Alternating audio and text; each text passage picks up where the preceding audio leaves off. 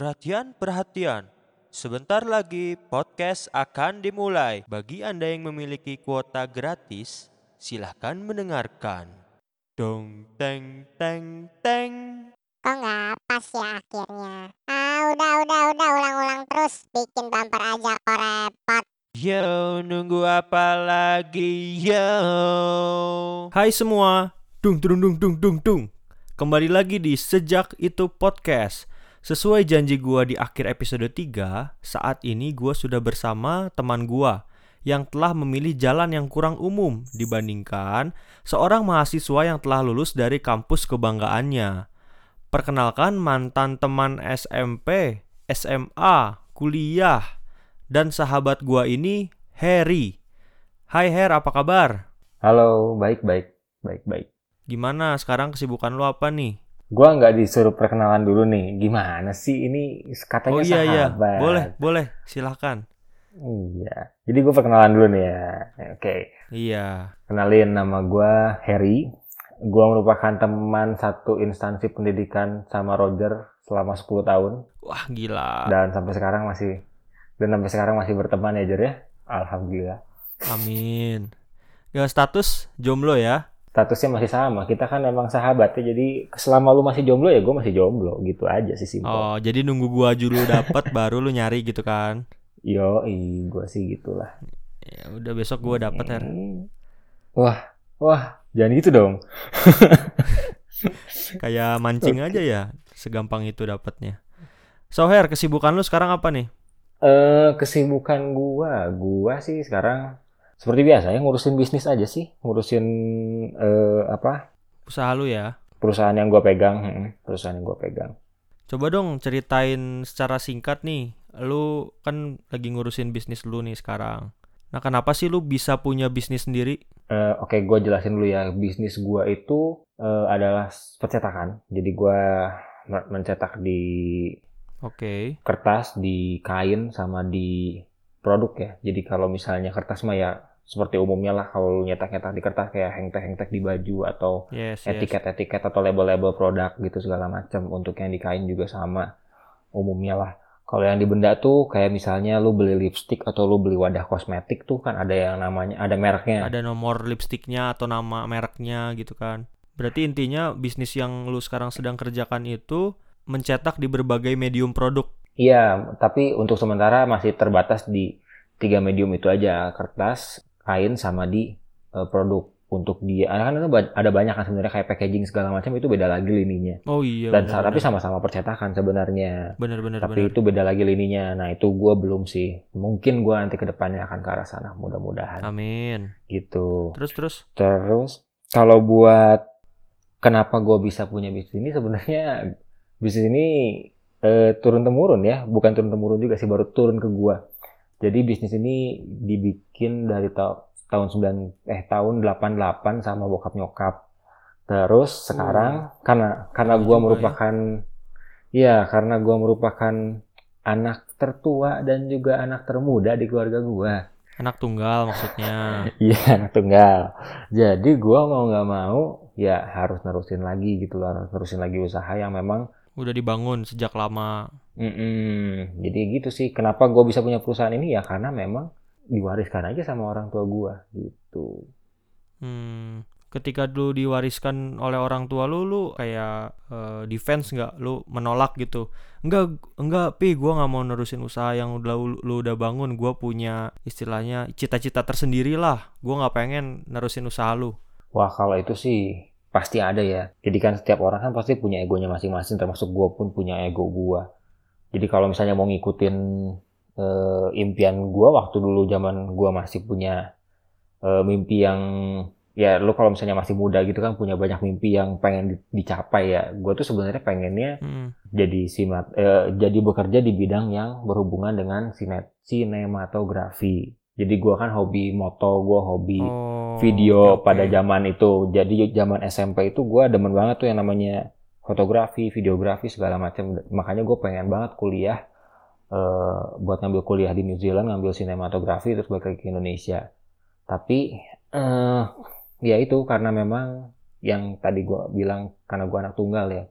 Jadi ada dilema sendiri kalau misalnya gue ngambil sinematografi, apakah gue nanti nggak balik lagi ke Indonesia atau gue nanti balik lagi ke Indonesia terus ujung-ujungnya gue uh, menerusin usaha orang tua gue ya buat apa gitu ibaratnya buang-buang waktu. Jadi ya udah. Hmm, jadi lu sebagai anak tunggal mempunyai tanggung jawab yang besar untuk istilahnya uh, melanjutkan apa yang sudah dibangun dengan lama oleh orang tua lu ya. Kalau buat gue sendiri kayak lebih ke gini sih, kan gua dibesarin dari kecil dari benar-benar bayi terus uh, sampai gua bisa jenjang pendidikan apa sekarang segala macem bisa lulus teknik industri dan lain-lain kan itu kan sebenarnya dari usaha orang tua ya. Hmm, betul betul. Rasanya sayang gitu loh. Rasanya sayang aja kalau misalnya ini orang tua udah kerja mati-matian ngebangun usaha dari nol sampai bisa seperti ini terus ini harapannya mereka itu cuma ada di gua doang terus guanya nggak nggak nerusin atau nggak ya ibaratnya nggak mau ngebantuin atau nggak mau megang lagi ya sayang gitu. Kasihan aja jangan sih. sih kalau kata gue jangan nanti lu dikutuk jadi batu. Iya benar. Susah nanti gue mau ngobrol sama lu nggak bisa bener. Nanti gue dikutuk jadi rendang malah dimakan susah. Iya. Hmm.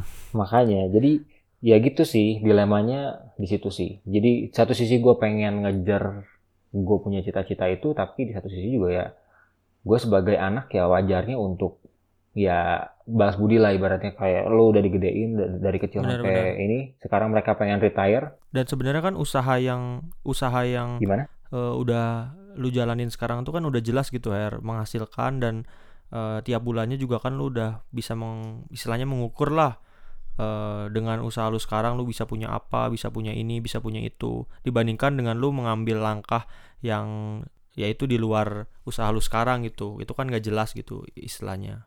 Betul sih. Jadi kalau misalnya gue mutusin untuk ngambil ya itu pursuing my dreams itu ya berarti otomatis gue belum tahu nih gue nanti sekarang mungkin gue lagi terombang ambing gue lagi bingung nih mau ke mana jalurnya segala macam ya kalau gue bisa datang baik lagi ke Indonesia atau sukses uh, terus bisa sukses nemuin pekerjaan yang di bidang itu tapi kalau misalnya ternyata gue nggak menemukan ya rasanya sayang ya sebenarnya gue bisa gue wes sekian tahun yang sebenarnya bisa digolangin buat ngurusin perusahaan seperti sekarang dan sekarang ya udah berjalan lagi gitu usahanya dengan pegang sama gua gitu. Oke. Okay.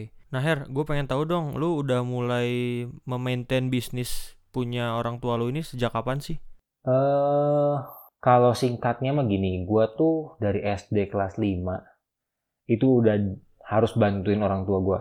Jadi gue setiap hari Sabtu Minggu tuh kalau misalnya anak lain kan masih pada sepedaan, main PS dan lain-lain, gue tuh mau nggak mau harus datang ke tempat kerja, terus bantuin walaupun itu cuma sekedar bantuin ngaretin atau mindah-mindahin barang doang tapi hmm. eh, ya harus lah gitu pokoknya harus tetap datang gitu jadi eh, gua nggak dikasih waktu buat main sama teman-teman banyakannya lebih ke bantuin kerjaan orang tua dan itu bergulir terus sampai ke SMP di SMP itu gua dikasih pilihan di kelas 9 yaitu mau mau ngejar cita-cita gua atau lu mau bantuin nerusin usaha orang tua gitu ke depannya segala macam. Padahal gue waktu SMP itu kan nentuin IPA IPS aja masih belum jelas ya. Iya betul. Tapi gue udah dikasih pilihan itu pilihan berat itu dan dan selama SMP juga gue uh, terus dinaikin lagi jadi gue tetap harus bantuin. Jadi setiap kali pulang sekolah segala macam tetap harus bantuin.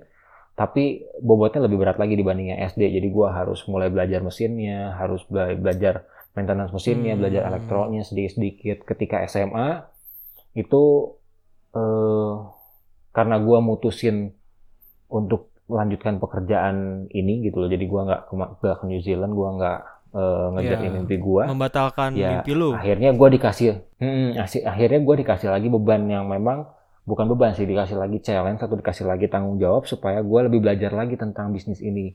Jadi gue waktu SMA itu di stop uang jajannya. Jadi gue kalau kalau nggak kerja ya gue nggak dapat uang jajan gitu loh. Jadi gue mau nggak mau harus kerja. Iya, iya. Nah, iya. terus ketika gua S, eh, ketika beres SMA, gua masuk kuliah semester 3, itu gua dikasih 50%. Jadi megang 50% dari perusahaan eh, orang tua. Jadi benar-benar ya eh, gua udah mulai handling ke buyer. Jadi kayak sebenarnya orang tua lu kayak bikin program gitu gak sih? Jadi kayak step-stepnya tuh udah yeah. mereka siapin gitu kayak udah ada kurikulumnya gitu kan kayak wah ini anak gua udah umur segini harus dikasih uh, kurikulum yang ini dikasih ini kasih lagi mata ini hmm. mata kuliahnya sebenarnya lu ini gitu. masuk manajemen trainee juga loh Her kalau zaman iya, sekarang gua, tuh kan iya kan ada manajemen iya, trainee gua, untuk mempersiapkan orang biar matang di pekerjaannya lu dari kelas 5 udah dibikin program MT sama bokap nyokap lu berarti. Betul benar bisa dibilang gitu. Gue jadi gue udah MT dari sejak gue SD berarti ya. Gila ya Hmm. MT-nya berapa tahun gue ya? Iya itu MT yang terlama yang gue pernah tahu. Nah, gua tuh gua tuh baru megang 100% usaha ini pas gua semester 8. Jadi jadi persiapan cukup panjang ya untuk memegang usaha ini dari mulai SD Mhm. eh, ke- masih bantuin-bantuin kecil, SMP mulai agak berat, SMA udah benar-benar eh, kerja baru dibayar. Jadi ngerasain yang namanya kerja walaupun itu di luar di di orang tua ya. Jadi bukan kerja di orang lain tapi digaji gitu Iya, lah tetap iya. di luar di orang tua udah gitu Iya iya. Eh, habis itu SM eh habis itu kuliah itu megang 50% terus pas udah mulai skripsi yang cuma tinggal skripsi doang megang 100% cukup panjang sih stepnya sampai akhirnya Dan menurut gua dipersiapkan menurut ini. gua nih eh, ada perbedaan ketika lu dikasih uang sama orang tua lu dan lu digaji sama orang tua lu. oh iya pasti beda Soalnya ketika kalau lu dikasih uang kan kayak oh ya udah gitu ini uang dari orang tua ketika habis gue bisa minta lagi. Sementara kan kalau gaji ketika habis masa lu mau minta gaji lagi kan nggak mungkin gitu. betul dan itu jadi lebih mikir sih ke kitanya sih jadi Iya kayak kan? aduh ini gue susah nih dapat duit aja Eh, maksudnya buat dapat segini tuh susah jadi rasanya sayang aja kalau mau dibuat dihambur-hamburin Berarti lu udah dari SMA udah merasakan betapa berharganya sebuah uang. Iya, makanya kan gue lebih milih untuk nyari duit dibanding kursus-kursus dan lain-lain. Karena memang ketika itu gue udah ngerti duit, ibaratnya. Makanya disclaimer kalau buat kalian-kalian yang apa eh, punya anak, jangan dibiarin ngerti duit dari kecil. Nanti jadinya nyari duit mulu, kagak belajar. Iya, iya. Mungkin SMA waktu yang tepat kali Her ya Waktu yang tepat buat apa tuh? untuk mengerti uang gitu. Soalnya kan itu udah mau loncat ke jenjang yang lebih serius selanjutnya gitu. Iya sih sebenarnya akan lebih baik kalau dipersiapkan sejak dini sih menurut gua. Kalau yang kerasa di gua ya, di impact di gua karena kan kadang banyakan tuh orang-orang begitu beres kuliah kan kaget gitu kan dunia kerja ternyata seperti ini. Wah gila ya nyari duit susah ini. Hmm. Tapi kalau memang lu udah disiapin dari jauh-jauh sebelumnya, ya si anak itu nggak bakal kaget gitu ketika memang ke dunia yang nyatanya gitu loh. Kan selama ini kan anak-anak kan sampai kuliah itu masih dibiayain sama orang tua. Kecuali ya dari waktu kuliahnya udah mulai nyari duit sendiri ya beda. Tapi kalau misalnya untuk Iya, iya. yang kuliah masih dibiayain orang tua itu kan masih hidupnya masih masih tutorial ibaratnya gitu belum masuk ke chapter 1 ibaratnya. Betul, betul. Nah begitu masuk ke chapter 1 kan kaget ternyata eh sih ya yang semua di tutorial ini belum tentu semuanya kepake gitu ibaratnya. Ya itu. Betul betul. Nah ini Her, yang kenapa gue bilang jalan lu nggak umum itu karena eh, mungkin banyak gitu orang tua yang istilahnya mem- membiasakan anaknya untuk bekerja. Cuman kayaknya gue nggak tahu nih kalau misalkan seorang orang tua yang membiasakan anaknya bekerja dari umur dari kelas 5 itu emang umum ya? Sebenarnya kalau kalau mau ngomong kayak gitu sebenarnya itu cukup umum Jar, kalau menurut gue ya. Hmm. Karena ada beberapa kenalan gue juga yang seperti itu Ya, cuma emang seperti itu. Hmm, kebanyakan mereka itu dipersiapkan seperti itu karena memang satu ya mereka punya usaha udah gitu biasanya anaknya dua atau tiga gitu loh. Jadi ngeliat nih oh ternyata si anak ini yang sifat sifatnya bagus nih. Terus eh, dari awal dari kecil udah rajin nah biasanya mereka akan dididik untuk lebih rajin lagi. Gue belum pernah lihat sih kalau yang anak tunggal dididik keras seperti ini. Biasanya anak tunggal kan nyantai ya dididiknya Iya. ya lu mau apa? Dibeliin segala macam. Nah gua tuh kebetulan enggak sih kebetulan gue didiknya Hmm. strict banget sih Ya mungkin kali ini Her, maksud gua ketika lu gagal kan anak anak orang tua lu cuma satu lu doang gitu. iya sih Mungkin mereka mikirnya kayak gitu nggak sih? mungkin ya mungkin ya ya kayak apa sih wah ini kalau gua gagal udah bubar ya Iya bubar nggak bisa ada cadangan nggak ada cadangan ibaratnya nggak ada pemain cadangan Iya benar. mungkin benar. ya mungkin ya Terus Her, gimana perasaan lu nih ketika lu kan lu eh, kerja itu udah dari kelas 5. Terus semakin tahapan jenjang pendidikan semakin tinggi lu semakin berat diberikan tugas-tugas oleh orang tua lu. Nah, ketika itu kan teman-teman dan lain-lain kan ngajak lu main, hangout gitu. Sementara lu harus kerja dan ngurusin bisnis. Perasaan lu gimana sih waktu itu? ya itu kesel sih gue sih sebenarnya gue tuh gimana ya jadi gini ketika teman-teman gue bisa main segala macam gue pasti ada rasa iri kayak kok gue gua gua kok nggak bisa main sih kok gue harus di sini sih kok gue harus bantuin sih kok gue kayaknya berat banget sih hidupnya padahal. Gue tuh butuh masa muda juga loh segala macem. Jadi kadang dulu gue suka kesel gitu kalau ngelihat teman-teman yang masih bisa main segala macam sedangkan gue nggak bisa. Tapi ketika gue ada di posisi gue yang sekarang ketika gue udah Oke. dua tahun megang usaha segala macem di sini gue baru baru kerasa sih impactnya kayak oh iya untung gue waktu dulu udah diajarin di saat gue punya waktu untung gue udah mulai belajar. Karena ketika yang gue rasain ya ketika yang lain masih pada bingung nih eh, dengan dengan chapternya yang baru dimulai ini Iya, iya. masih pada mulai belajar untuk ngerangkak eh, buat eh, bisa survive di chapternya yang baru ini. Nah, gue udah mulai bisa jalan, udah mulai bisa lari gitu loh. Itu aja sih. Cuman gue kadang suka kesel sih, terutama kalau misalnya eh ini pulang kuliah nih atau kelas lagi tidak ditiadakan terus tiba-tiba ada yang ngajak ayo kita nonton hari ini segala macem. Terus gue bilang terus gue bilang aduh gue nggak bisa. Ah lu nggak bisa nggak bisa. Ada apa sih? segala macam wah gue suka kesel banget sih kalau yang kayak begitu sih. Wah. Aduh, kok saya merasa ngebuat hidup lu lebih nggak tenang seperti itu ya? Oh iya bagus lah kalau ngerasa lah. Gue tuh kayak gitu. Jadi setiap kali kadang makanya gue waktu itu kan suka ngejelasin kan kayak lu gue nggak bisa karena gue lagi ada kerjaan. Tapi tetap aja ada yang bilang eh, ah kerja apa sih lu kerja mulu apa sih lu Yolo, yolo. Allah. iya hidup cuma sekali lu jangan kerja mulu dong. Waduh. Ya gue dilema sih kadang. Itu temen lu nggak bener itu yang kayak gitu-gitu tuh bukan suatu panutan tuh kalau gua lihat ya. Iya, nggak, gue sih nggak masalah sih. Tapi kan yang penting at least sekarang gue bisa ngebalikin ke dia kan. Ayo dong kita main sekarang segala macam. Tapi ternyata dia nggak bisa. Oh iya, kan orang itu lagi sibuk Iya. podcast sekarang. gua itu. Iya bener. Gitu sih. Jadi ya kalau ditanya per- perasaan ya pasti ada ada iri, ada jengkel lah ketika yang lain pada bisa main segala macam, sedangkan gue nggak bisa gitu. Tapi keuntungannya baru lu, lu rasakan sekarang kan. Iya. Ternyata iya. Ternyata ada impactnya gitu loh. Ternyata ya percayalah ketika orang tua mendidik sesuatu itu biasanya untuk yang terbaik untuk kita lah. Iya. Dan ada pesan tersembunyi yang sifatnya luar biasa. Betul. Yang anaknya tuh akan tahu di masa yang akan datang. Betul. Nanti kan udahnya kan mas udah udah gede kan baru anaknya baru nyadar. Oh iya terima kasih ayah, terima kasih ibu.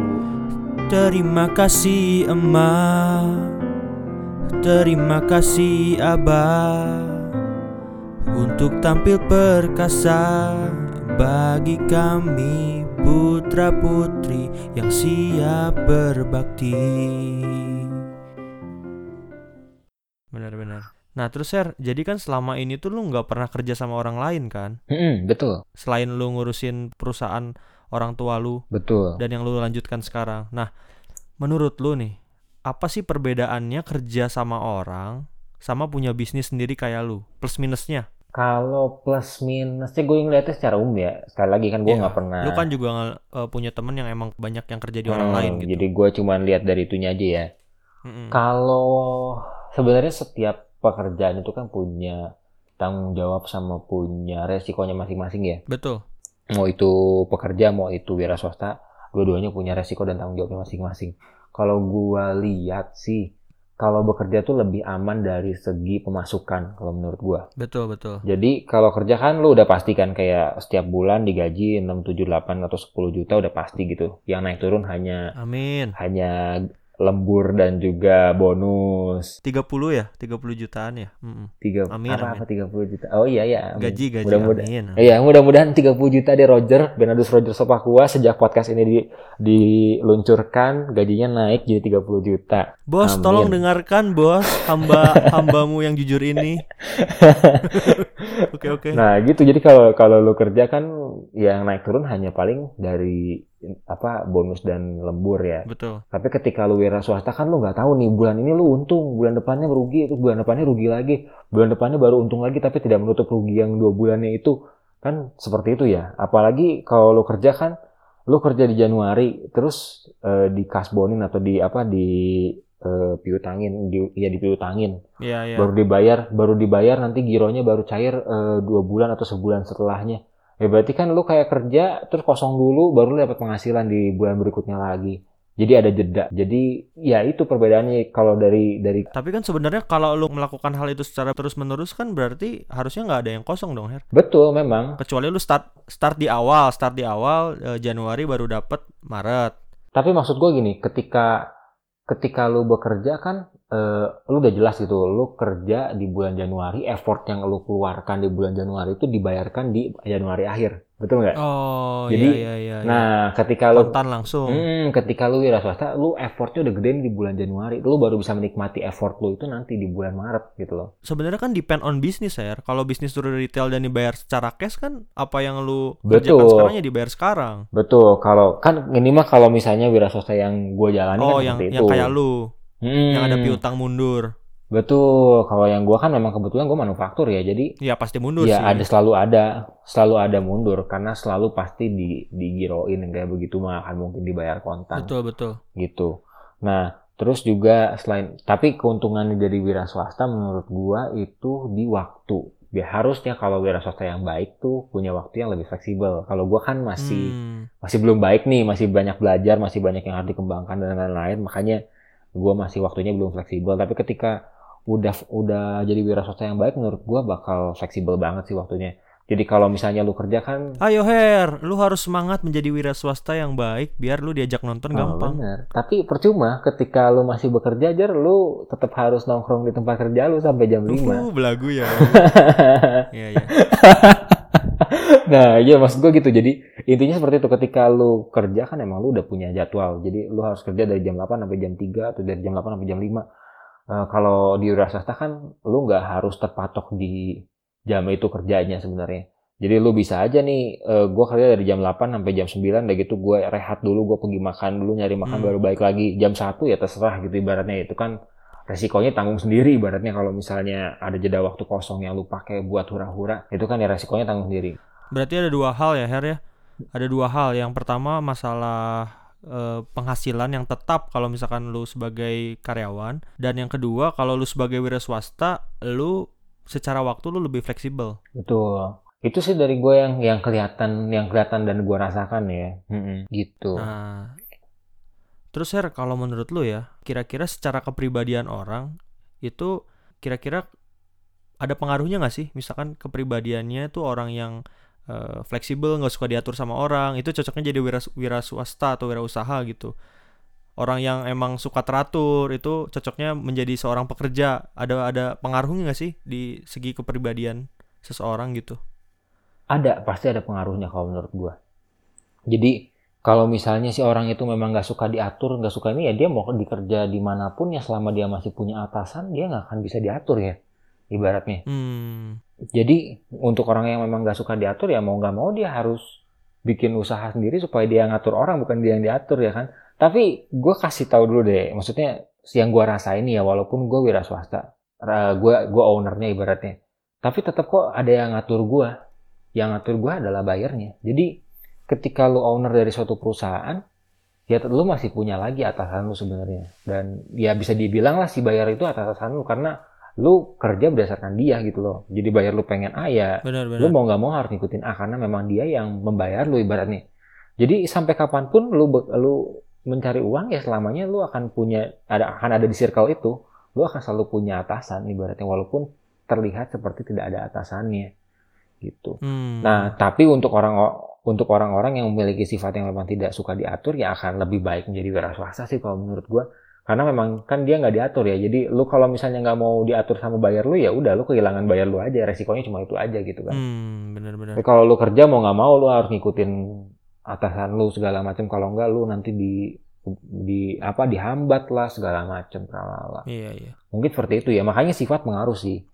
Kalau misalnya lu mau kalau misalnya lu memang orangnya yang cari aman, terus nggak berani untuk keluar dari zona nyaman, misalnya, ah udahlah, gue mah pengennya hidupnya cuman kerja, dapat uang yang pasti segala macem, nggak pengen nyoba sesuatu yang beresiko, ya udah, lu mau nggak mau ya kerja. Kerja aja lu Kalau sampai umur gitu. 60 bener gak sih? Dapat pensiun. Bener, kerja aja Hmm. terus sampai nanti eh, apa teman-teman lu udah pada bisa pergi keliling dunia, terus lu masih Iya. aja nongkrong di situ. Sampai sampai Dora udah jadi orang dewasa. Oh iya bener. Sampai Dora udah nggak nanya-nanya lagi ya. iya, sampai SpongeBob udah dipakai buat nyuci piring. Bener. Nah, terus Her berhubungan dengan kondisi lu sekarang gitu. Kondisi apa sih yang terkadang tuh menyulitkan lu sebagai pengusaha untuk mendapatkan keuntungan? Hmm. Oh ya, gue lupa. Gue disclaimer dulu nih ya. Gue di sini posisinya bukan sebagai wira swasta yang sudah sukses atau gimana ya gue juga masih belajar dalam uh, berwirausaha ini ya cuman ya gue sih sharing berdasarkan pengalaman-pengalaman yang udah gue dapetin dari selama ini gue megang perusahaan kalau posisi yang menyulitkan atau kondisi yang menyulitkan ya paling sih yang paling besar dari gue selain seperti ini ya seperti kayak sekarang lagi covid segala macam ya selain seperti ini Oke. eh, untuk yang setiap harinya pasti selalu ada masalah itu udah pasti dari saingan si nomor satu jadi kalau di industri gua di percetakan itu kan banyak banget ya yang kita tahu percetakan itu kan banyak Pemainnya banyak di, ya. Mm, di Bandung sendiri udah banyak apalagi di Indonesia jadi kalau misalnya lu ngecek tuh di di daftar eh, apa eh, perusahaan percetakan Pengusaha percetakan Eh, Indonesia. yang terdaftar yang terdaftar di eh, pajak segala macam itu wah ngederet ribuan. Nah, Hmm, hmm. ya kalau misalnya lu bergerak di bidang industri yang memang banyak banget eh, saingannya ya lu akan bersaing itu setiap hari ya. Nah, ya entah itu lu mau bersaing dari harga, entah lu mau bersaing dari kualitas, tapi lu tetap harus mikirin terus setiap hari gimana caranya supaya gua nggak kalah bersaing sama saingan-saingan lu. Gimana caranya supaya gua tetap bisa menahan kualitas gua, gua bisa tetap menahan relasi gua dengan buyer-buyer supaya nggak disalip nih sama buyer eh, sama saingan-saingan yang lain. Oke oke. Itu sih tantangan terberatnya yang gua rasakan ya. Emang Karena biasa pes- pesaing lu ngapain sih Er yang membuat resah lu? karena kadang gini, kadang ya namanya bisnis ya. Jadi lu kalau misalnya ada nih yang baru buka lagi nih, apalagi percetakan kan memang banyak banget tuh yang baru buka, baru buka, baru buka. Terus mereka kan lagi Mencari bayar. lagi apa ya, lagi panas-panasnya tuh. Oh, lagi panas-panasnya nyari bayar sampai wah sana sini capok capok capok capok capok. Kadang tuh yang bikin eh, kita pemain-pemain lama ini kesel sama pemain-pemain baru tuh karena pemain baru tuh kadang suka nggak nggak nggak sopan gitu loh. Jadi kalau misalnya itu kan harusnya ya lu udah punya harga pasar nih, lu tahu kan harga pasarnya sekian ya jangan jauh-jauh dari situ. Jangan jangan ngerusak harga lalu datang-datang terus tiba-tiba ngerusak harga kan sayang gitu ibaratnya. Betul betul. Itu sih yang sering dilakuin sama pemain-pemain baru yang gua rasakan ya. Memang nggak semua pemain baru seperti itu, tapi ada aja yang seperti itu. Hmm. Tapi ujung-ujungnya nih, ujung-ujungnya ketika mereka seperti itu nggak taunya kan mereka yang hancur sendiri karena Iyalah lu harga promo, harga promo Mm-mm. yang sebenarnya mereka pun nggak tahu untung nggak tahu rugi tuh ngasih harga promo. Iya, padahal ketika harusnya kan ketika lu mau nyemplung di suatu usaha lu cek dulu dong, oh eh, lu dapatnya berapa sih? Kira-kira bisa saving berapa sih?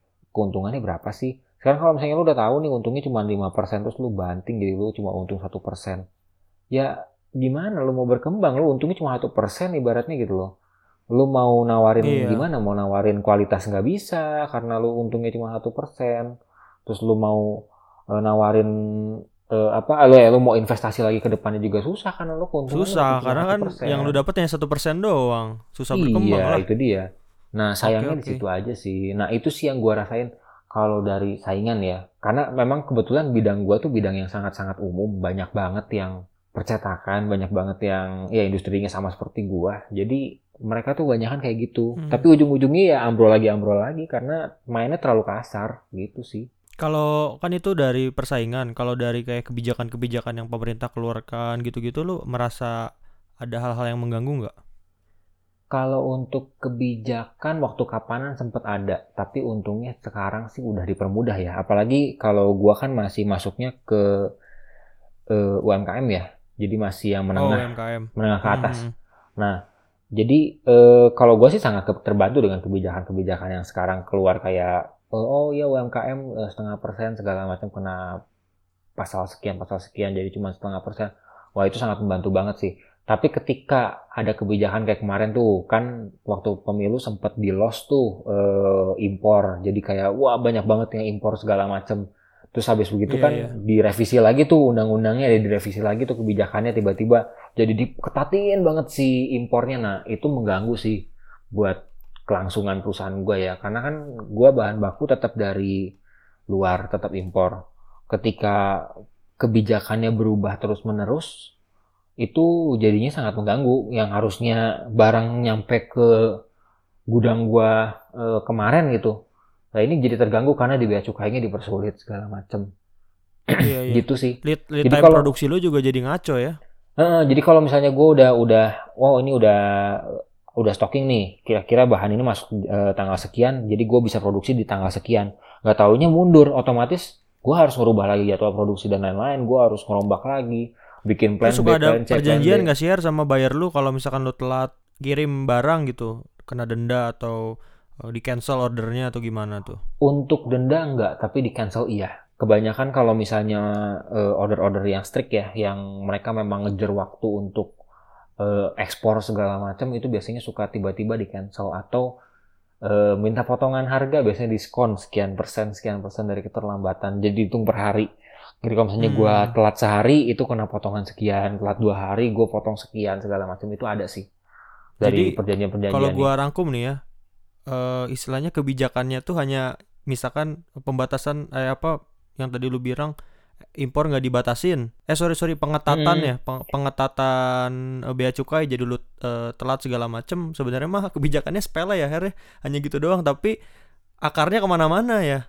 Betul, jadi kayak kan kadang kan sekarang gini, kadang kan suka bea cukai itu, oh sekarang lagi lagi gampang nih, lagi banyak yang di green zonein, terus nanti tiba-tiba wah semua jadi ada yellow line, jadi semuanya jadi diturunin ke red zone segala macam, wah itu bakal ribet sih kalau misalnya pemerintahnya masih seperti itu, masih tetap eh, mainin di aturan bea cukainya, nanti dipermudah, nanti dipersulit, nanti dipermudah, dipersulit, itu yang bikin impact ke kitanya nggak kecil, impact ke kitanya ke mana-mana. Jadinya kita harus lembur lah yang harusnya tadinya nggak lembur, harusnya tadinya beres nih time-nya 8 hari, tapi karena kepotong dua hari barang baru datang, eh bahan baku baru datang, otomatis tidak harus dilemburin lah supaya tetap ngejar deadline-nya. Itu sih yang bikin Iya iya ribet. iya benar benar benar. Apalagi kalau misalnya tiba-tiba nih ada kebijakan, semua perusahaan harus wajib eh, nge-BPJS-in karyawannya misalnya. Padahal gue misalnya usahanya perusahaan kecil.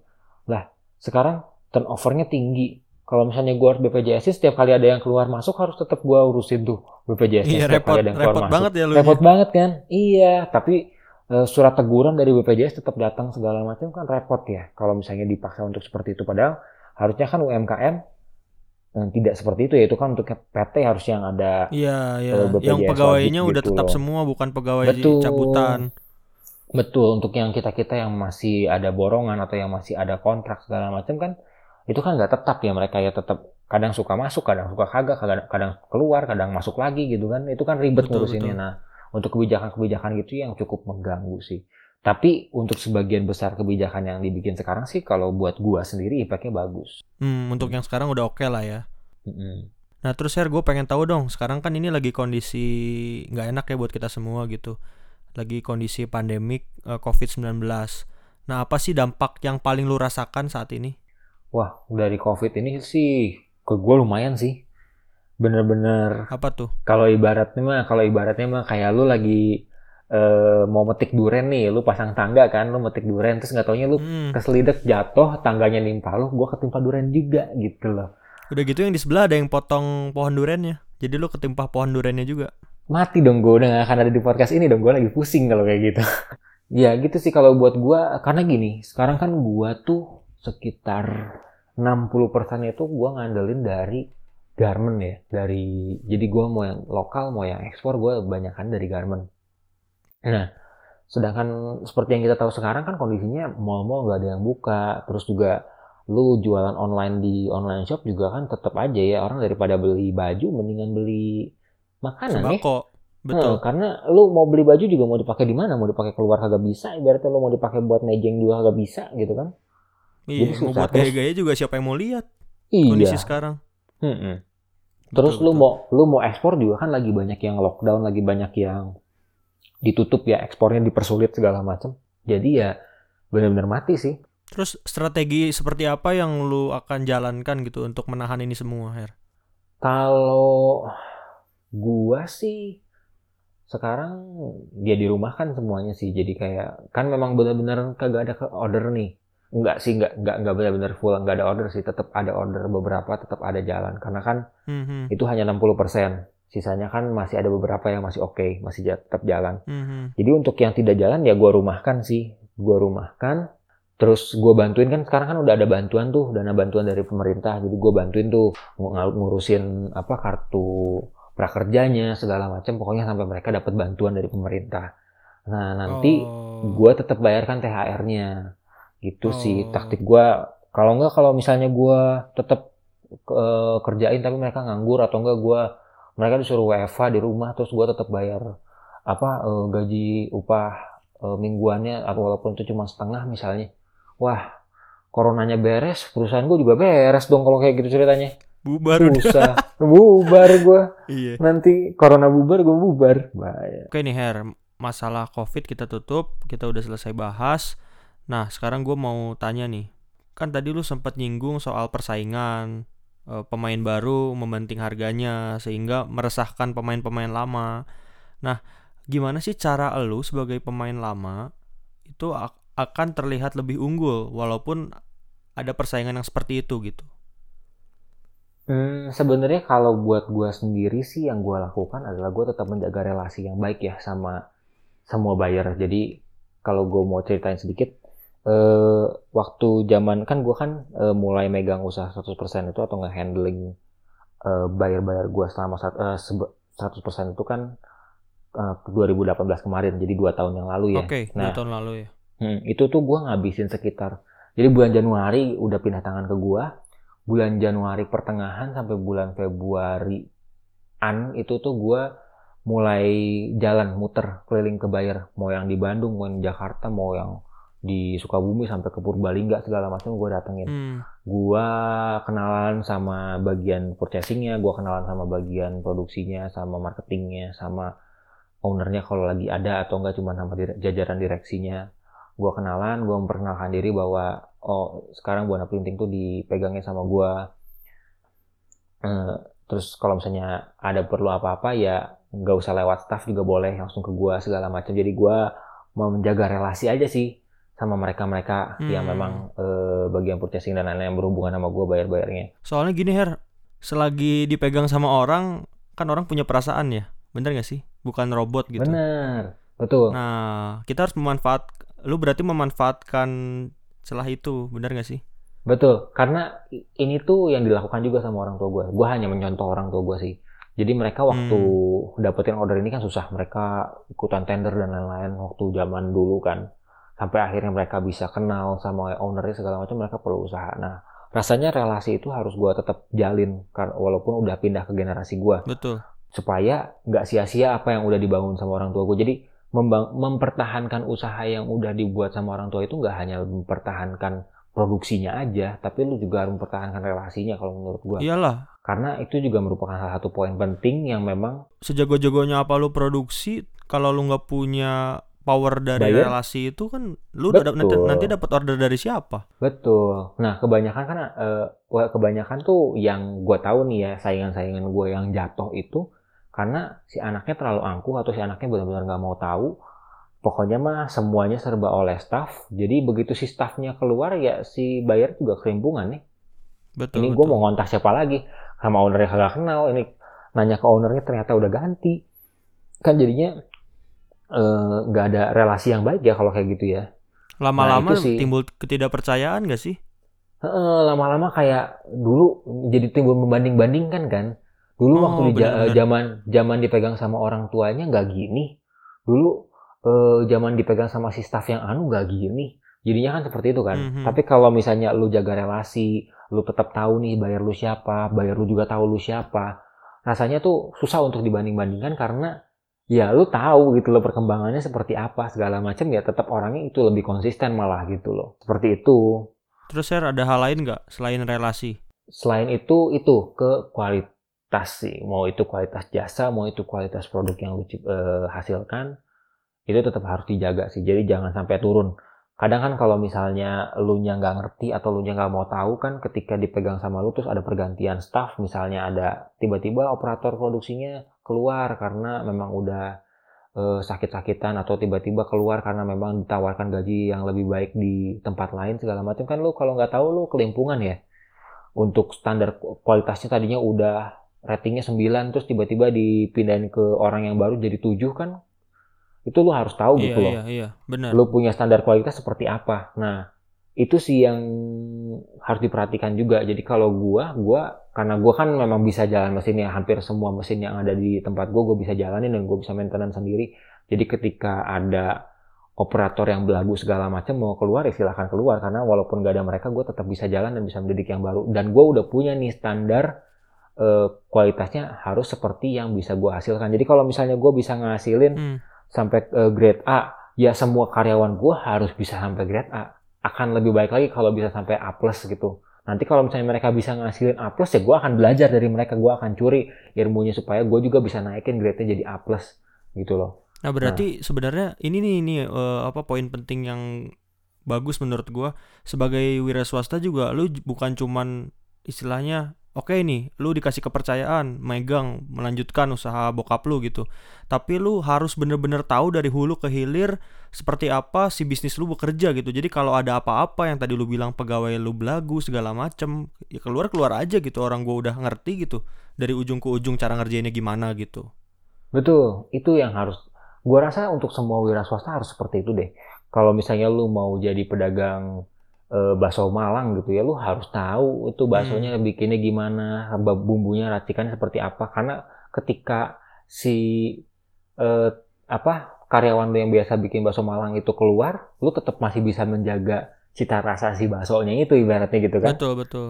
Jangan cuman mau tahu duitnya doang ya. Betul, betul. Jadi jangan jangan mentang-mentang lu cuman punya modal, terus lu bisa bayar orang, akhirnya lu bayar. Percaya eh, kalau yang kayak begitu mah akan jalan deh, Benar-benar. ya kan? Begitu orang itu keluar cabut udah bubar lu.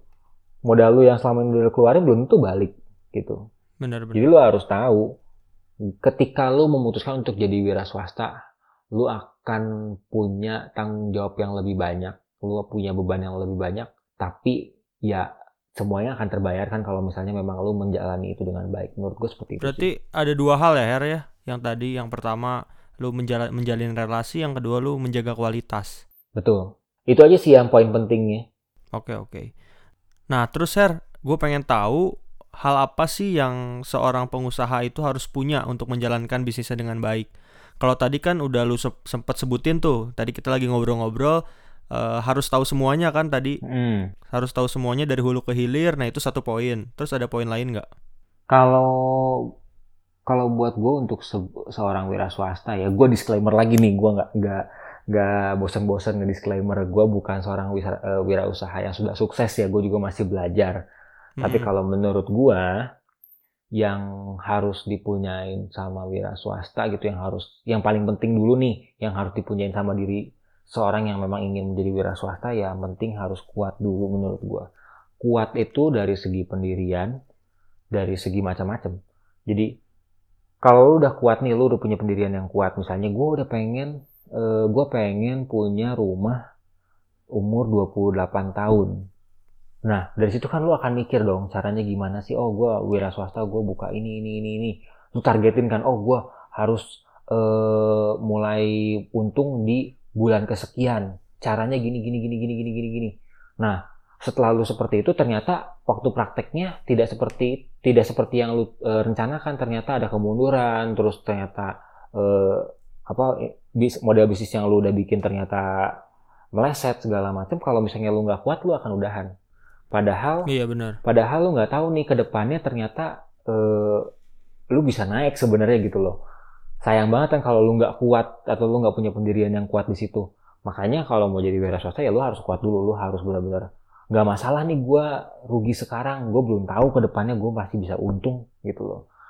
Jadi harus kuat dulu sih menurut gua mah karena kalau lu udah kuat ya bisa nyabang ke mana-mana. Lu pasti bisa ya bisa ke mana pun ya. Mm-mm. bisa ke mana pun kalau misalnya udah memang udah kuat tapi ya itu ya kuat sama jadi kuat yang gue maksud tuh nggak kayak idealis yang super idealis jadi pokoknya gue harus A tapi kalau misalnya ternyata kondisinya me- berkata bahwa si A itu salah jalan eh jalan yang salah ya lu harus harus fleksibel untuk nyari jalan ke yang B. Yang penting tetap ke arah tujuan yang sama punya rumah di umur 28 tahun itu. Jadi tetap harus bisa fleksibel tapi yang penting kuat aja. Jangan jangan di tengah jalan aduh udah ah gua udahan deh gua udahan deh nggak mau nyoba lagi atau nggak mau terusin ya apa yang udah lu bangun sayang. Terus gua kepikiran ya, selain itu lu harus ini juga gak sih? Kreatif gak sih sebagai wira swasta? bener kalau lu jadi wira swasta lu tuh harus 24/7 eh, mikir nggak sih sekarang kalau misalnya lu kerja kan lu ya cuma sebatas promosi untuk naik jabatan segala macam Hmm, kan. benar-benar. Tapi walaupun sebenarnya kalau kerja pun lu kalau mau naik jabatan lu harus menonjol dibanding yang lain kan. Tapi kan Benar. kadang suka susah karena adanya pasti ada aja nepotisme di dalam perusahaan itu kan pasti ada ya. Jadi lu susah untuk lebih berkembang. By the way, perut gue udah nonjol tapi kok nggak dipromosiin ya? Berarti itu eh, jabatan tidak selalu sesuai dengan ukuran perut. Hmm. Tapi bos-bos Iya. semua gendut loh. Jadi lu merasa bahwa lu sudah siap untuk menjadi bos. Tidak sih. Oke lanjut. Gak penting banget ih. Nah, ya gitu. Jadi kalau misalnya lu memang itu ya memang lu harus kreatif dan lu harus dituntut untuk terus mikir sih 24 jam 7 gimana caranya supaya usaha lu wira swasta apa usaha lu yang lagi lu bangun itu bisa bersaing dan bisa terus eh, eksis lah gitu. Iya soalnya kan dinamis ya Her ya. Terus-terusan Mm-mm. ada pembaharuan. Karena setiap, iya betul, setiap hari selalu ada eh, perubahan teknologi, setiap hari selalu ada perubahan pasar, setiap hari selalu ada eh, apa target-target yang memang harus dicapai, yang memang udah mau nggak mau lu harus lakuin segala macam itu selalu ada dan itu wah banyak banget setiap harinya. Jadi kalau misalnya lu jadi wira swasta ya lu siap-siap aja setiap hari lu mikir setiap malam tuh sebelum tidur lu mikir aduh gua eh, hari ini ada kejadian A nih yang menuntut gua untuk investasi lagi atau yang menuntut gua untuk merubah eh, produksinya gua segala macam itu lu harus mikirin terus setiap hari. Jadi nggak ibaratnya kerjaan nggak sebatas beres jam kerja terus udah. Tapi Benar-benar. tetap harus setelah itu lu tetap harus mikirin lu harus tetap punya planning. Oh ini mau dibawa ke mana sih usaha gua ke depannya? Apakah sekarang sudah cukup? Apakah sekarang eh, masih bisa di eh, upgrade lagi atau yang sekarang udah aja gua jalanin dulu yang ada itu segala macam itu tetap harus dipikirin dan itu pemikiran itu akan jalan terus tiap hari sih kalau lu jadi wira swasta. Yang gua rasain seperti itu ya. Gila gila Gitu. ini quotes of the day. Eh, Harry Teguh ya. Ini gue panggil. Gua gua bikin quotes apa ya by the way? Oh bukan ya, bukan Eh, cerita cerita cerita yang keren menurut gua gitu. Eh, Nah, gitu sih. Terus Sir, eh, dengan kekerenan lu yang tadi nih, gue pengen tahu nih, kira-kira hal apa sih sebagai seorang pengusaha muda ini yang masih ingin lu capai ke depannya? Dan strategi lu gimana sih cara buat mencapai hal tersebut gitu? ini mungkin yang dicapai itu spesifik ya, spesifik ke bisnis ya, bukan ke kan kalau orang yang mau capai kan banyak ya, misalnya gue pengen punya mobil, gue pengen punya ini kan. Ini lebih Iya, ke iya. bisnis mungkin ya. Ke bisnisnya? Kalau buat ke bisnisnya sendiri sih gue pengen buka usaha yang baru sih. Karena gini, kalau misalnya gue bertahan terus dengan percetakan ini ya, yang gue udah bilang kayak ini kan, percetakan tuh udah kayak jamur banget, banyak banget percetakan lo. Kalau ngeset banyak banget ada ribuan percetakan. Nah, mau sampai kapan sih ibaratnya eh, percetakan ini akan tetap eksis gitu loh. Hmm, Kadang kan, hmm, hmm. kadang kan ada percetakan-percetakan yang memang modalnya udah kuat, jadi dia bisa larinya lebih cepat lagi. Dan lama-lama mungkin bakal ketilep atau lama-lama mungkin ada bergeseran yang tadinya pakai kertas karena save the earth, jangan potong, jangan tebang pohon untuk dijadiin kertas segala macam, akhirnya dialihkan dari kertas pindah ke yang lain segala macam kan pasti ada aja yang seperti itu kan. Iya iya. Nah, supaya aman nih, supaya aman, kayaknya gue pengen buka usaha yang baru yang memang keluar dari percetakan. Jadi gue pengen buka sesuatu lini lagi yang supaya gue punya backup lah kalau misalnya Ada apa-apa gitu percetakan sama usaha percetakan. sekarang? Karena sebenarnya kalau mau gue ceritain si orang tua gue ini juga dulu waktu zaman eh, gue masih belum kuliah segala macam, mereka usahanya ba- banyak banget dan nggak cuma di percetakan aja. Jadi ada ada macam-macam bahkan salah satu cabangnya itu ada di Papua. Nah, Hmm. eh, mereka bisa survive segala macam sebenarnya bukan hanya dari industri percetakan aja karena kalau dari ngandelin dari percetakan aja mereka nggak jauh lama banget untuk mencapai seperti sekarang ini butuh waktu yang lebih lama lagi ibaratnya karena kecil Betul, banget betul. kan keuntungan dari percetakan doang nah tapi ya itu Bisnis yang gue lihat tuh eh kalau gue mau sebutin bisnisnya macam-macam sih. Dari mulai plastik segala macam mereka jabanin vacuum forming. Terus eh, high frequency segala macam mereka ada. Cuman yang gue lihat karena mereka megangnya terlalu banyak banget. Saking banyaknya sampai akhirnya banyak banget yang gak kepegang. Ya Hmm. ketika lu punya banyak banget cabang kan ya kayak sekarang pohon berbuah nih buahnya banyak banget. Nah, kan pasti si buahnya itu pada bantet ya maksudnya gedenya bakal segitu aja. Berbeda dengan kalau lu cuma punya satu dua tiga buah ya nutrisinya bakal ke satu dua tiga buah itu gitu loh. Karena terlalu banyak akhirnya ya satu persatu dilepas satu persatu dipindah tangan kan segala macam karena nggak kuat juga. Iya, Tapi- iya, buat metik buahnya itu nggak keburu busuk ya Her ya? Kalau misalkan nggak cepet-cepet dipetik. iya buat buat ngalirin nutrisinya itu loh. Eh, apa? Bingung gitu. Lu mau ngalirin nutrisi ke yang mana dulu nih? Karena terlalu banyak gitu lu punya eh, bakal buah tuh terlalu banyak gitu loh Mungkin ini Her anak orang tua lu kurang banyak, gua aja daftar gimana? mungkin ya iya ya harusnya ya nanti gue tanya dulu ke Iya, lu harusnya punya 10 10 adik gitu biar si buah-buah yang diciptakan oleh orang tua lu bisa dipetik. biar masing masing-masing satu ya Mm-mm. Iya sih, bener sih salahnya mereka itu bikin anaknya kurang banyak. Aduh. Nanti gue tanyain ke Wah, setelah denger podcast ini Her, langsung itu. bokap bokap gue bikin anak lagi ya. Kacau, lu punya adik sejak itu. Sejak itu lu Bener. punya Sejak adik. itu gue punya adik. bener bener bener. Ya gitu Oke, sih. Kalau kalau gue jadi pengen punya usaha lagi. Punya usaha baru. Her, ada satu pemikiran yang gua pikirin juga. Ketika orang terjun di dunia di dunia bisnis dan bisnis itu banyak digeluti oleh orang lain, secara margin keuntungan lu nggak bisa setting seenak lu, bener nggak sih? Betul. Kayak udah ada sesuatu yang ya dipatok dan semakin banyak orang berkecimpung di bisnis itu, otomatis margin lu akan semakin kecil. Day by day, month by- month, year by year, margin lu lama-lama akan mengecil, mengecil, mengecil, mengecil dan akhirnya orang-orang pada meninggalkan bisnis itu nggak sih? Betul. Nah, berarti dasar pemikiran lu untuk menciptakan bisnis lain juga karena itu bener nggak sih?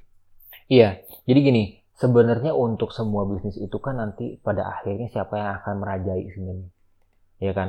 Kayak Hmm. eh, apa startup-startup kayak Tokopedia segala macam juga kan kayak Tokopedia dan Shopee itu dua-duanya bertahan terus tuh, ya kan promosi-promosi segala macam sampai nanti ujung-ujungnya hanya ada satu yang menjadi pemenangnya.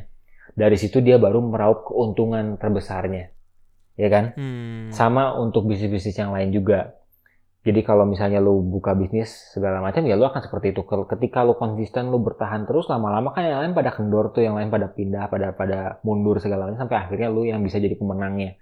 Tapi Mhm. ketika bisnis lu itu adalah bisnis yang jamur, bisnis yang terlalu banyak orangnya, lu mau sampai kapan?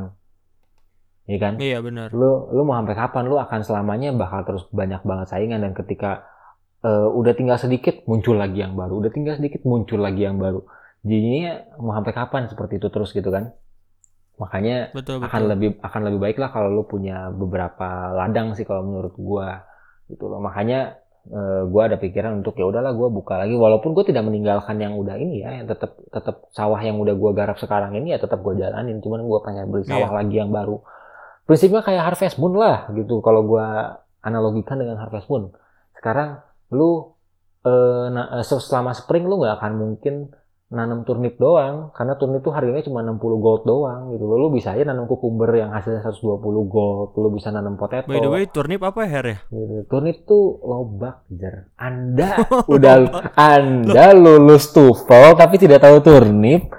Bukannya lobak itu kukumber ya? Kukumber itu timun. Oh my god. Aduh, gua ketuker-tuker. Iya, iya, iya. oh my god. Terus Nah, terus gitu. lanjut lanjut. Iya. Nah, Intermezzo jadi kan- tadi nggak penting.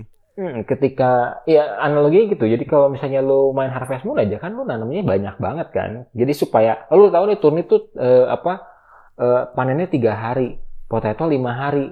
Nah berarti kan ketika lu udah panen turnip tiga hari lu nanam lagi biji baru baru nanam lagi di hari keenam. Hari kelimanya lu punya penghasilan lagi dari potato. Harusnya seperti itu kalau menurut gua. Hmm, Ya kan, benar, kita benar, kita benar. kecil tuh sebenarnya udah belajar loh, karena kan lu kan pasti main Harvest Moon segala macam. Tapi itu bisa pakai cheat hair kalau di game mah. Nah ini, ini, ini kriteria orang-orang yang yang seperti ini, yang tidak belajar dan tidak mengambil eh, moral dari game itu. Oke, berarti Gitu. eh, yang pengen lu capai sekarang itu pengen punya bisnis di luar bisnis percetakan lu sekarang gitu kan. Iya sih. Untuk survive di ke depannya. Dan sekarang sekarang udah berprogres nggak sih? Udah istilahnya lihat-lihat eh, Kalau prospeknya gimana, mesinnya gimana, kalau lu bergeraknya di bidang manufaktur gitu. kalau progres mah gue udah ada sih sebenarnya, karena gue kan selalu datang ke gue selalu nyempetin waktu untuk datang ke pameran-pameran. Jadi gue sering banget tuh magang di J Expo atau di CE di Jakarta segala macam sering banget gue biasanya kalau mau maupun itu manufaktur mau itu tekstil mau itu uh, apa food mau itu interior segala macam gue tetap datengin biasanya. Karena kadang kalau di pameran interior ada yang jual laser cutting di pameran tekstil ada yang jual mesin cap dan lain-lain itu banyak banget inovasi-inovasi barunya setiap tahunnya nah gue udah datang gue datang terus nih selama beberapa tahun ini ke belakang gue datang terus setiap ada pameran gue selalu nongkrong segala macam dan sekarang udah ada sebenarnya dan mesinnya udah mau datang di bulan-bulan ini. Makanya tadi gue bilang gue jatuh tertimpa duren ya karena mesinnya datang di saat covid yang nih penghasilan amat dengan nol tapi gue tetap harus bayar dan tetap harus ngejadiin mesin itu. Jadi iya, ya iya, gitu. Kebayang sih posisi Hmm. lu sekarang. Iya nah tapi untuk untuk mencapai mimpi gue itu ya gue udah mulai sih sebenarnya. Udah gue udah tahu pasarnya gue udah megang pasarnya juga gue udah datengin mesinnya juga. Bahan baku segala macam udah gue pegang tinggal R&D aja nanti ketika mesinnya datang gitu Ya berarti kalau lu punya sesuatu yang pengen dicapai juga jangan cuma dari omongan ya Her. Harus ada tindakan-tindakan yang jelas yang udah harus lu lakuin dari Pasti. sekarang. Pasti. Tahapan-tahapannya harus lu aja. jalanin gitu. Betul. Karena lu nggak akan pernah tahu kalau lu nggak pernah jalanin gitu. Bener-bener Oke Her, sesi tanya jawabnya sama lu nih udah beres. Udah banyak lah insight-insight yang teman-teman bisa petik dari hasil pembicaraan kita. Hmm, mudah-mudahan pengen ya Iya bener-bener. Ini mudah-mudahan ya. kalau teman-teman pengen jadi wirausaha itu teman-teman bisa dengerin podcast ini. Dan menurut gua sangat menggambarkan sih Her. Iyalah, mudah-mudahan. Kehidupan seorang wirausaha gitu. mudah-mudahan lah ya menambah pengetahuan. Gue nggak cuma ngasih tahu pengetahuan yang sebenarnya udah umum diketahui mudah-mudahan. Amin. Nah, Her, di luar itu ada sesuatu yang selalu gua bawain di podcast gua.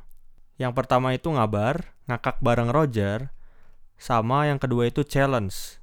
Nah, kita yang pertama dulu nih ya. Ngabar ngakak bareng Roger. Nah, jadi di ngabar ini gua akan memberikan cerita lucu yang berhubungan dengan pekerjaan. Tugas lu hanya ketawa sih di sini. oh siap oke Even lu nggak ketawa juga akan gua berikan efek ketawa. Jadi percuma sih, percuma. Gue selalu Oh. bilang ke, ke lawan bicara gua, percuma kalian mau gimana-gimana. Pasti ada yang ketawa, percuma gitu. jadi guys eh, podcast Roger itu nggak selalu natural dan alami ya maksudnya nggak terlalu real ya ada aja yang settingnya Ya, ya biar lucu dikit. Eh, Nah, jadi eh, gua akan menceritakan nih. Lu tahu nggak sih Her, ada beberapa komplek yang melakukan sesuatu di luar kebiasaan. apa tuh Kondisi saat sekarang lagi COVID-19 ini, lagi wabah pandemik ini. Tahu nggak sih lu? maksudnya lagi covid ini terus ada ada komplek yang nyeleneh gimana tuh Maksudnya yang melakukan hal-hal di luar kebiasaan. Contohnya nih, ngecek bagi yang berkendara mobil pakai masker atau enggak. hmm, Terus yang ber- yang berkendara motor juga pakai masker masker atau enggak. hmm, Nah, ini tuh eh, kondisi ini tuh ada hubungannya sama cerita gua sekarang gitu. Jadi ceritanya tuh gini, Her. Ada yang namanya Dimas. Dimas ini kayak dia tuh punya usaha galon gitu, galon aqua gitu. hmm, Galon aqua dan tabung gas ya biasanya kan. hmm, Nah, jadi si pegawainya ini tuh si pegawai Pak Dimas ini ngechat si Pak Dimas. Dia bete abis lah hari ini. hmm. Nah dia bilang nih, maaf Pak Dimas, mulai besok saya tidak masuk kerja lagi. Tiap hari saya antar tabung gas dan aqua galon. Saya disemprot disinfektan Pak. Saya sampai basah kuyup. Hari ini Pak, saya disemprot 23 kali Pak. Kalau gini terus caranya Pak, bukan virus yang mati tapi saya yang mati Pak. Ketawa dong Her.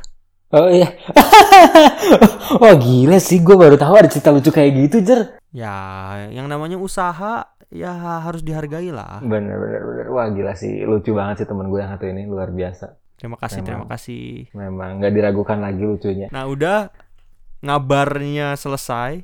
Singkat banget ya ngabarnya ya.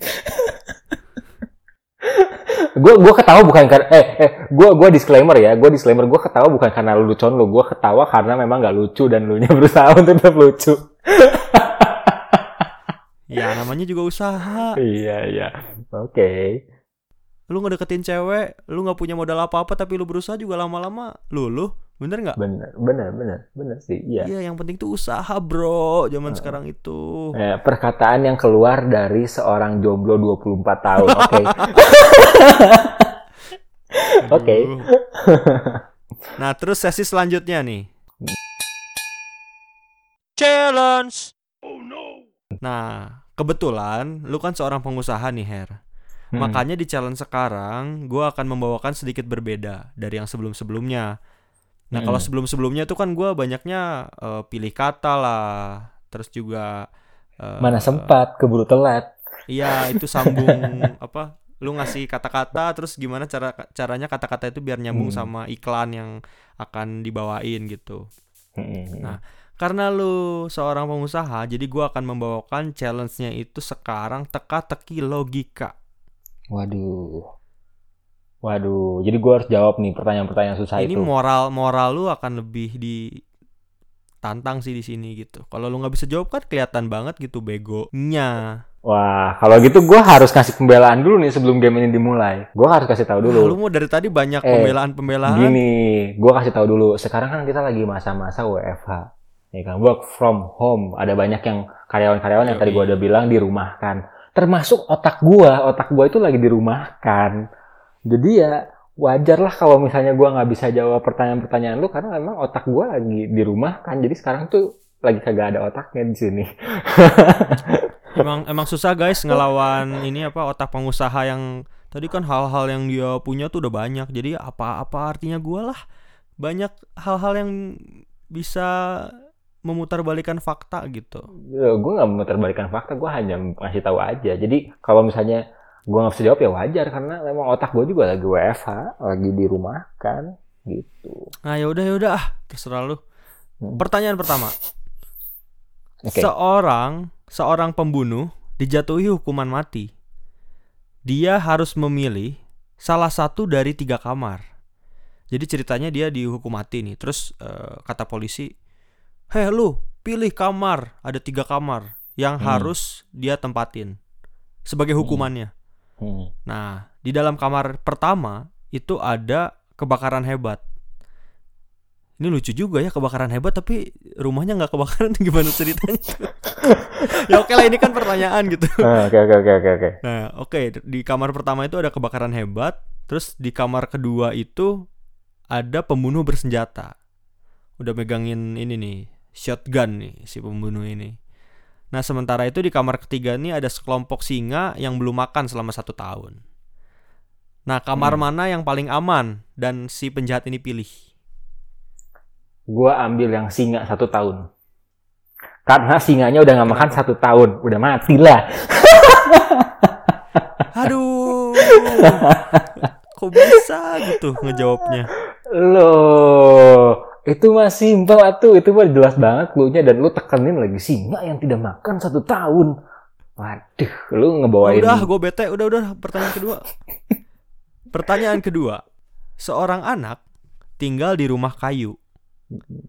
Rumah tersebut cukup unik, di mana memiliki tiga basement lantai ke bawah. Kebayang gak sih kondisinya? Orang anak kecil gitu lagi tinggal di rumah kayu. Si rumah Hmm. kayunya tuh, rumah kayu yang dia tempatin tuh lantai dasar ceritanya. Dia punya basement tiga lantai ke bawah. Jadi punya B1, B2, B3 gitu. Yes, B1, B2, Mm-mm. B3. Mm-mm. Nah, masing-masing basementnya itu B1, B2, B3 itu memiliki sebuah lampu. Mm. Nah, sementara si saklar dari ketiga lampu itu adanya di lantai dasar, Mm-mm. di sebelah tangga turun di lantai dasar. Mm-mm. Nah, pertanyaannya, bagaimana cara anak itu mengetahui saklar yang mana untuk lampu yang mana dengan cara satu kali turun ke basement, udah gitu naik lagi.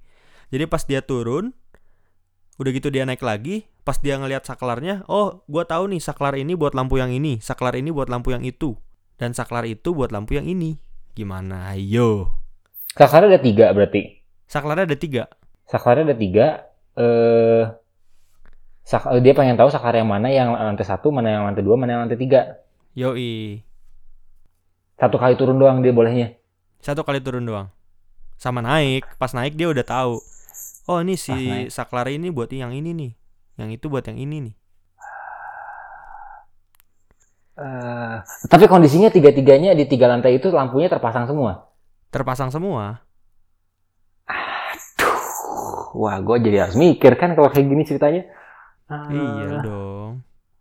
Kayaknya perlu gua berikan tekanan ya biar nggak bener lagi jawabannya ya. Wah, jangan gitu dong. Nggak bisa. Eh, Lima. Empat. Tiga. Dua. Satu. Jadi jawabannya nyalain dulu dua saklar. salah. Salah, Salah udah ya? salah pokoknya salah. Kenapa tuh? Gimana tuh Nah. jawaban yang benernya? Kalau lu nyalain dua saklar kan nanti lu bingung dong. Lu nyalain dua saklar nih. Lu Hmm. tahu dua lampu nyala, satu lampu enggak. Berarti kan lu tahu tuh lampu yang enggak nyalanya untuk saklar yang mana, bener nggak? Betul. Nah, terus yang dua lampu nyalanya lu bingung dong. Mm-mm. Nah, jawaban benernya gini, Her. Yang namanya lampu itu kan panas. Bener. Bener nggak? Gua ngerti. Oke, gua ngerti. Udah lu gak usah Ya jelasin. kan? Gua ngerti. Gua ngerti. Oke, oke, oke. Jadi nyalain dulu yang satu lama, Iya. terus yang kedua yang kagak, yang satunya lagi yang Iya. kagak dinyalain. Ah. Betul. Oke, oke, oke, oke, oke, oke, oke, oke, oke, oke, oke, oke. Oke, makasih loh, makasih loh. Jadi kan satu-satu nih, satu, gue? satu-satu nih ya, Satu-satu. nih ya. Oke, Nah, ini pertanyaan terakhir. oke, oke. Kenapa di keyboard komputer ada tulisan enter? Kenapa di keyboard komputer ada tulisan enter? Ya gimana yang bikinnya tuh mau nulis enter kayak mau nulis apa kayak gimana yang punya yang bikin keyboardnya lah. Salah. Salah, Lu- salah. Nih, gua gua gua gua ini dulu nih. Lu mau gua jawab bener atau lu mau gua jawab salah? Ya salah lah. Kan gue biar gue yang menang.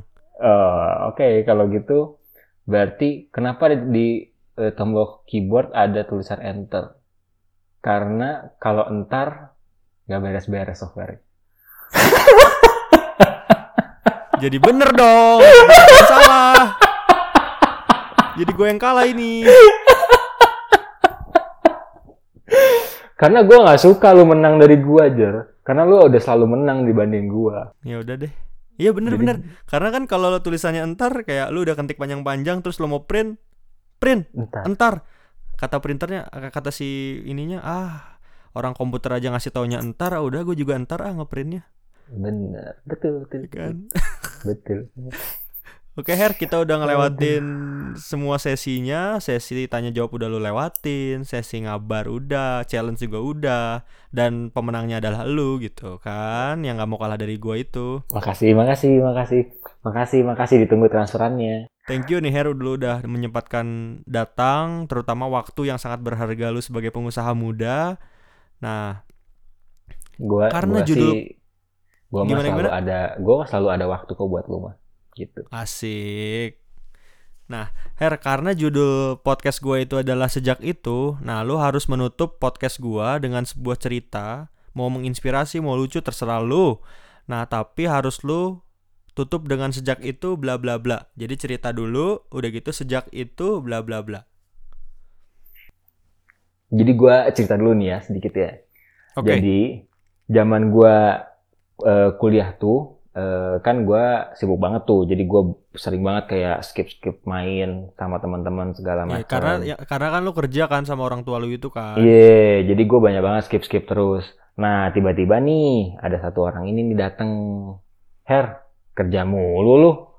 Kapan dapet ceweknya? Terus kayak gue bilang ya, banget ih orang kayak gitu ih. iya. Kayak gue tahu nih orang nih memang nggak mungkin lah dia orang punya cewek lah. Jadi ya mungkin dia nanyanya iseng ke gue. Terus gue bilang kayak, ah, gue nanti deh gue lagi ngurusin dulu kerjaan. Cewek mah ntar aja, gue bilang gitu. Iya, iya. Aduh, nggak bisa loh ntar-ntar. Lihat dong, gua udah lainan nih sama cewek. Bayangin lu lagi lu lagi pusing sama kerjaan terus tiba-tiba ada satu orang temen lu itu datang lu. Terus ngomong kayak gitu, lihat dong nih gue udah punya cewek. Sejak itu gue kesel banget sama orang itu. Dari situ juga gue jadi dapat eh, ini dapat hidayah. Oh iya, ternyata gue nggak bisa cuma kerja doang. Gue harus nyari kehidupan gue juga di luar pekerjaan. Karena kalau nggak si kampret, kalau nggak si kampret ini sombong terus ke gue. Kapan lu gue aja punya layanan? Padahal ujung-ujungnya nggak jadi. Hmm.